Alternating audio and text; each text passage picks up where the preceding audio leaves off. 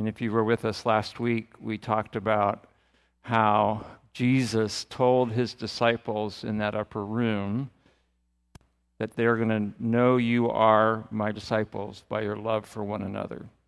And so we are called to be in community. It's hard to be a disciple of Jesus all by yourself. We need each other. And we talked about that last week. We talked about how the elders are responsible under Jesus in the authority of the church. Jesus is the head, the elders are responsible for the body, and then everything else is organized um, as community, and we need each other. So we talked about that last week. But, you know, as, as we've been in just kind of this strange time these last couple of years, there's a lot of stress.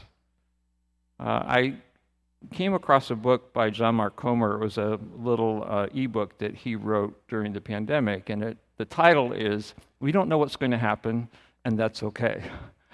and he just said several things about it. But he said, made this statement about um, uncertainty. And I am uncertain. Ah, there we go. He said, that feeling in your body, that cocktail of fear and grief and confusion, is uncertainty. And uncertainty is more than the sum of its parts. It's not just uncertainty or the absence of certainty, it's the presence of fear, an unnamed dread awaiting for the other shoe to drop. I like that. And I think that explains some of the kinds of things we're seeing. I talked to another friend this week. Um, he's a retired pastor, and he was he has been mentoring some church planters, and and then we talked again about how strange this season has been where people have reacted just in difficult ways and in harsh ways. There's been kind of this struggle.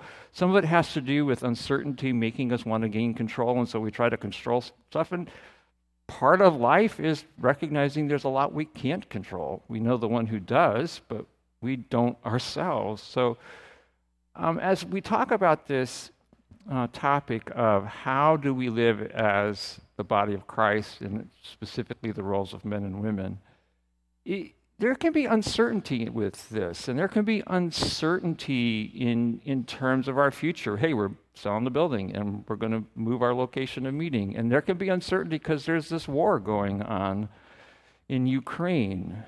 And there can be uncertainty about what's going to happen. And I want to remind you that things are not what they seem.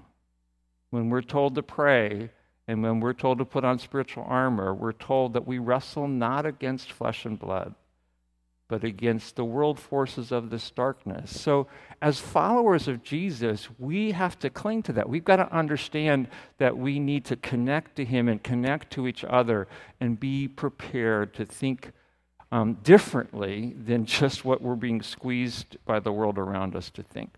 So I'd like us to pray. Uh, today has been called, just as a side note, today has been uh, called as a day of prayer for Ukraine um, by uh, a broad section of churches. And so today it would be great to pray for Ukraine and the situation there, that God's kingdom would come, God's will would be done. But would you just pray right now before we dig into the word together and just ask the Lord to speak to you, and then I'll pray for us.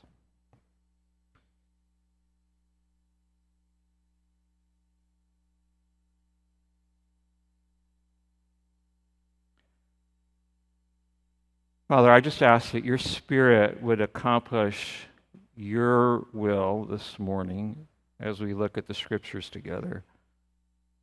Would you apply them to our hearts? Help them live them out well, we ask. In Jesus' name, amen. So,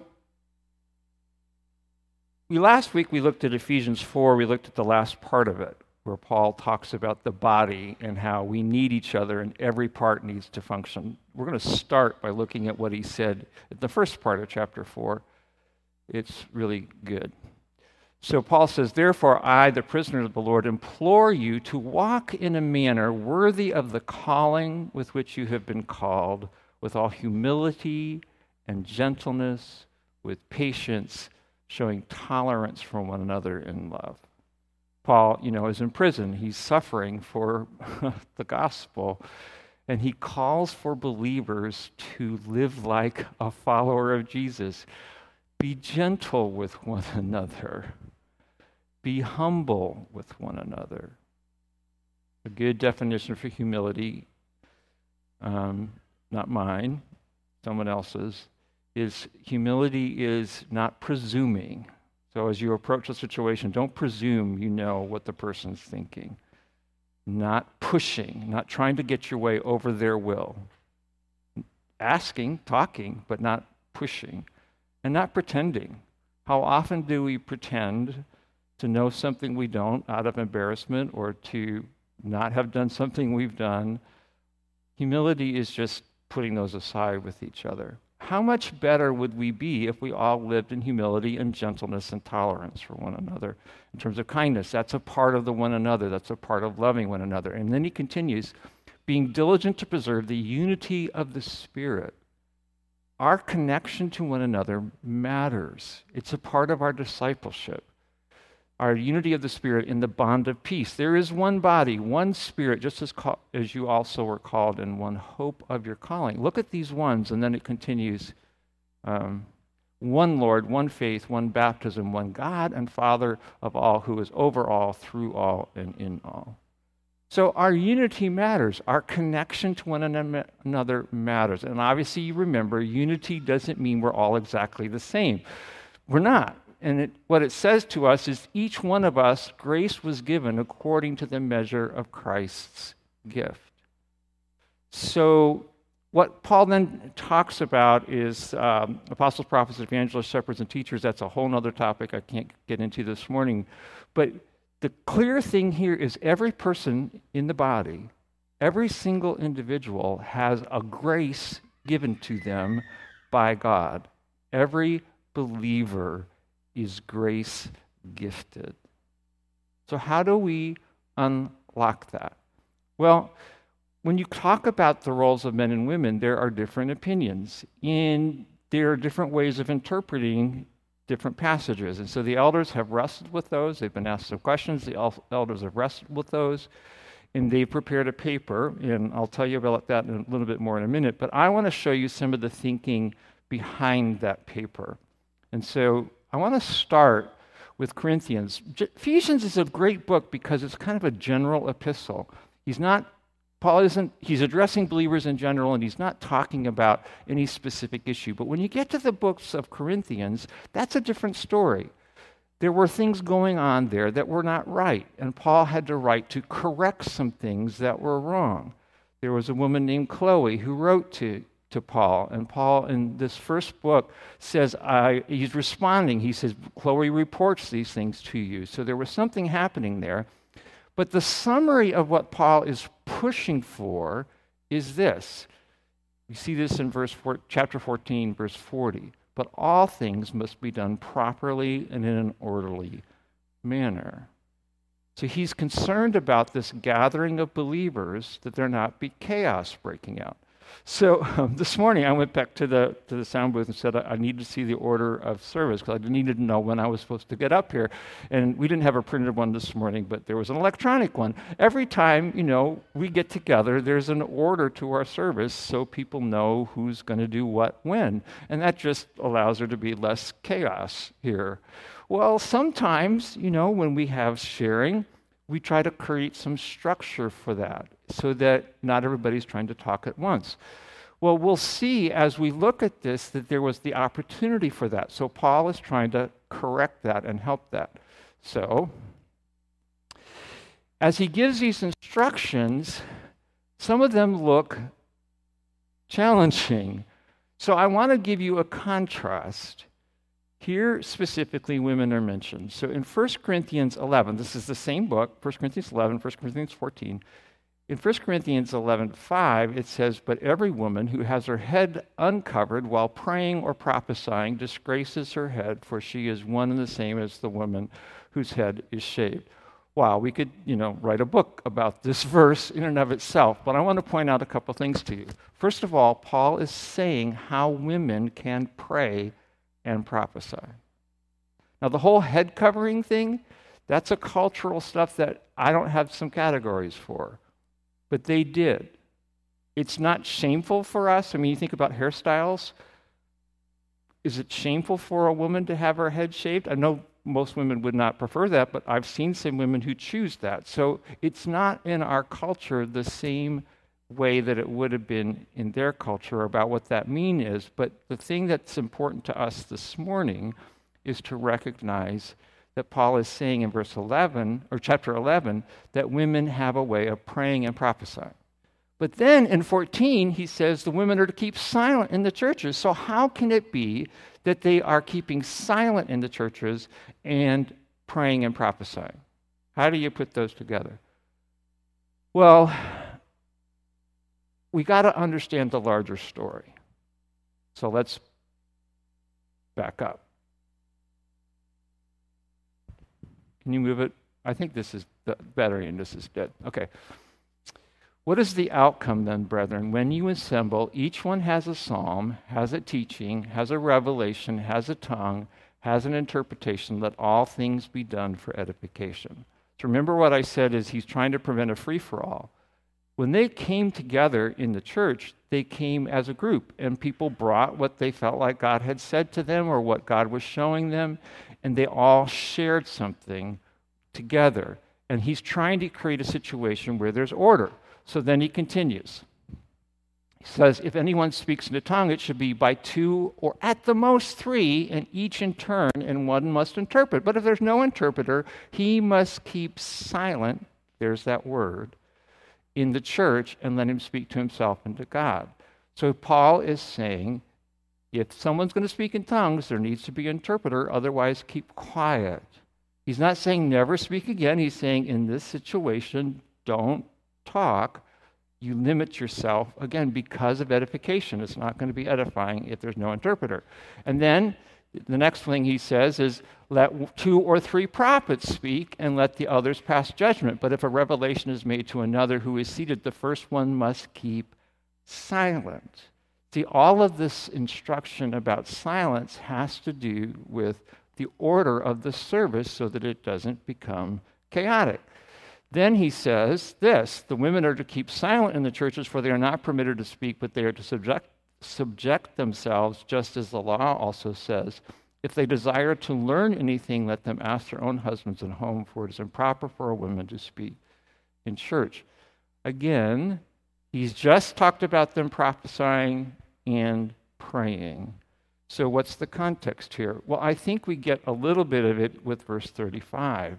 Apparently, in this situation, there were women who are interrupting the service in terms of asking questions. So, um, part of our, again, you've got to think in terms of how there are some cultural matters here that we don't understand. So, um, I used to go to Kazakhstan. I had an opportunity to teach at a little seminary there when we were involved. In, and then later, I got a chance to do some things in the city of Taraz. Well, one time that I went there, it had been like I traveled all the way from the States, and so it's a long, you know, just to getting to Kazakhstan, it takes time. But then I got on a train after I got there and, and rode a train all night. And so I'm, I'm staying with a family and so it's been a long time. It's like been this, you know, trains, planes, and automobiles kinds of thing all the way to get there. And I'm exhausted. And so two men pick me up. They take me home to, the, to the, one of the men's homes. And I walk in, and they tell me that I'm going to be upstairs. I walk in, and I start walking up the stairs. And there's silence behind me. And I turn around, and they both have the most horrified, I mean, just horrified look on their faces, and they're looking at me. And I, I had no idea until they told me, Mark, you didn't take your shoes off. It's offensive to wear your shoes in the house. And I had done that. I was walking upstairs, and I knew that. I knew you took your shoes off, but I hadn't done it because um, again, I wasn't thinking. Because you know, it's not offensive. You're not. If I walk into your house and have my shoes on, you're, you know, you might not like it, but you're not going to be offended. I had, you know, it was the looks on their faces was just shocking.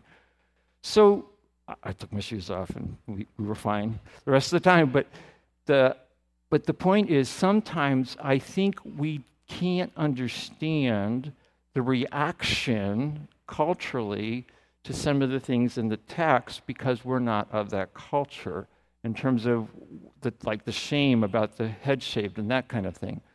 So the larger picture here is in this same chapter, he's told those that speak in tongues to be silent. He's told those who prophesy to be silent. And now he's saying to women, be silent. I don't think that is a prescription of silent all the time. It has to do with this context. So let's talk about another one. I wrote a whole paper on this in seminary. And it, it's, this is one of the things that there's a lot of discussion about. It's a tough thing to explore. But it says, this isn't writing to Timothy. Paul says, I do not allow a woman to teach or exercise authority over a man, but to remain quiet. And then he goes on to talk about creation, and he talks about um, creation order and other things. Well, again, think about the cultural dimensions of this. If you, one of the books that I've read talks about how in the synagogue, when they got to explaining the law, the women were, were asked to leave. In other words, they were there for part of the service or their time, but then when they were doing the teaching in the law, the women had to leave. So women were not instructed. Now, this is a Greek culture, different. In obviously, we see business women in in uh, Greece. We see Paul encounter uh, Lydia, the seller of purple, and that kind of thing. But we don't have a context, I think, to understand this kind of teaching. So, for a rabbi, he would exercise a certain amount of control over his students. They would live with him. Think about the disciples as they followed and lived with Jesus. They would, he would exercise a certain amount of authority over their lives. Our teachers don't do that. You know, the teacher might, in a classroom, might exercise authority over asking people to be silent, but it's not the same. They're not dimensions of life. So, the way we're looking at this, um, the way the elders are looking at this is more in terms of that kind of mentor where you're taking control over a person's life, where you're where you're, um, you're kind of running it in a way. Not not that's not the best way to example, but you're exercising authority in that kind of way. And and so the application of this would be that we would not think it would be good for a woman by herself to be a mentor or like discipler of a man by himself, and obviously flip that around. We don't think that that's a good idea. That's more the idea behind this, other than the kind of sharing, a, sharing thoughts and doing some instruction that involves um, giving information to people that doesn't have this kind of authority to it. So, but let's go back to um, can you go to the next one? Go to this in Galatians. So you remember the church struggled in terms of categories of people. So remember, Brian talked a few weeks ago about how there was a Jerusalem council because the church hadn't figured out, which was largely Jewish, to deal with Gentiles. They had for a long time thought of Gentiles as unclean, and now they're in the same body together. And how do what are our expectations of each other?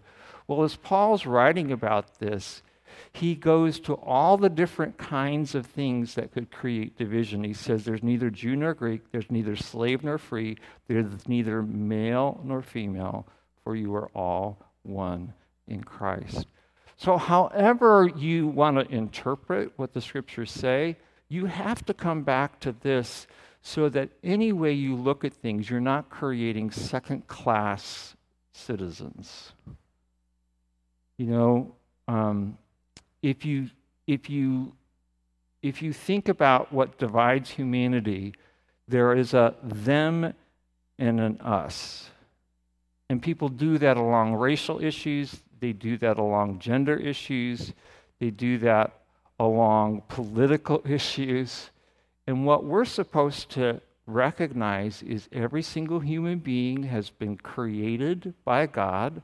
They have worth and value and dignity. And as I said earlier in this message, in Ephesians 4, we're told that to each one of us grace was given according to the measure of Christ's gift. So they are Holy Spirit indwelled and gifted.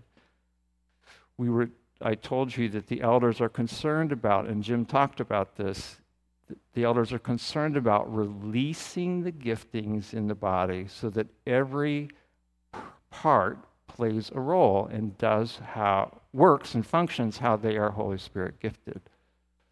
So what's interesting though, and this comes down back to the authority, I'm going to get there in a minute Paul tells us in Ephesians be kind to one another, tenderhearted, forgiving each other, just as God in Christ also has forgiven you. That comes back to that concept of how we love one another. And then he says, keep going.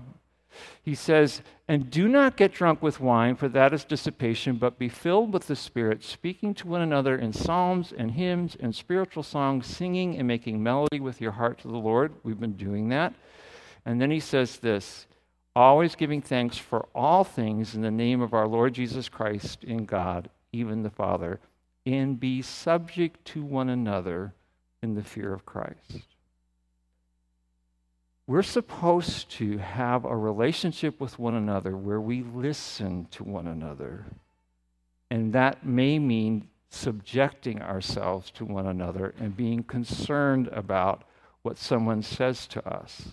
Have you ever had someone a friend say something really important to you that meant you needed to make a change. And you recognized that and received it. See, that's what this is talking about. We're supposed to be subject to one another. It's interesting in Ephesians where Paul says this, when he talks about husbands and wives, he is careful to say own wife and own husband. So, that dynamic of a husband loving his wife and a wife respecting and even submitting is one of the ways it's translated in part of that verse. It's to her own husband. It's not all men and all women to each other. So, as a woman, you are not subject to all men. Doesn't exist. What it says is that in the marriage relationship, there is a relationship that God has designed because He's holding the husband responsible for the well being of the family. But they're both leaders and they both have things to say, important things to say. That doesn't apply, though, outside of, like all women and all men. That's not what Paul's talking about. He's very careful when he says, own your own husband and your own wife. Here it says, be subject to one another. And that's what body life is about, where we recognize the Spirit in one another and we receive what the Spirit is saying. You have a perspective, you have things to say, you have things to contribute. And that's what God, that's what the elders are concerned about releasing, but that's what Paul has been talking about all along. So, how do I summarize this? And then I'll tell you about the paper. Well, first, every person is gifted. If you are a follower of Jesus, if you have received the Holy Spirit, you have been given a gift or gifts. And the body needs them. We need each other. Secondly, the instruction about silence from women has a very specific setting. It's not this general command It's not this statement that women can never, once they walk into the gathering, must be silent. We don't believe that that's what it's teaching. Men and women are equally gifted and have roles to play. We believe that strongly. And so the elders have written this out for you. It's about a nine page document, but the last page is footnotes. So they would love for you to pick up a copy. There's copies here on the stage. If we run out, we'll print more. But they would love for you to read that. There's going to be a discussion open um, in April about that, but they'd love for you to take it home, look at it, read it, and understand because we've been asked this question, the elders have been asked this question, so they wanted to put out in writing and from some teaching, they asked me to explain this so that you would know. So, the core of this is we still think Jesus is the head of the church. We haven't changed that. We still think the church is led by a team of elders, not one elder, not there's no CEO structure with a chain. It's a group of elders that have authority as a team making decisions in unity under Jesus. And then the rest of the authority is delegated by the elders for specific tasks, for specific roles, and everything is underneath that. So that's explained in this document. We hope that you will take a look at it, um, and uh, and I'm done. I think. So um, let me pray for us.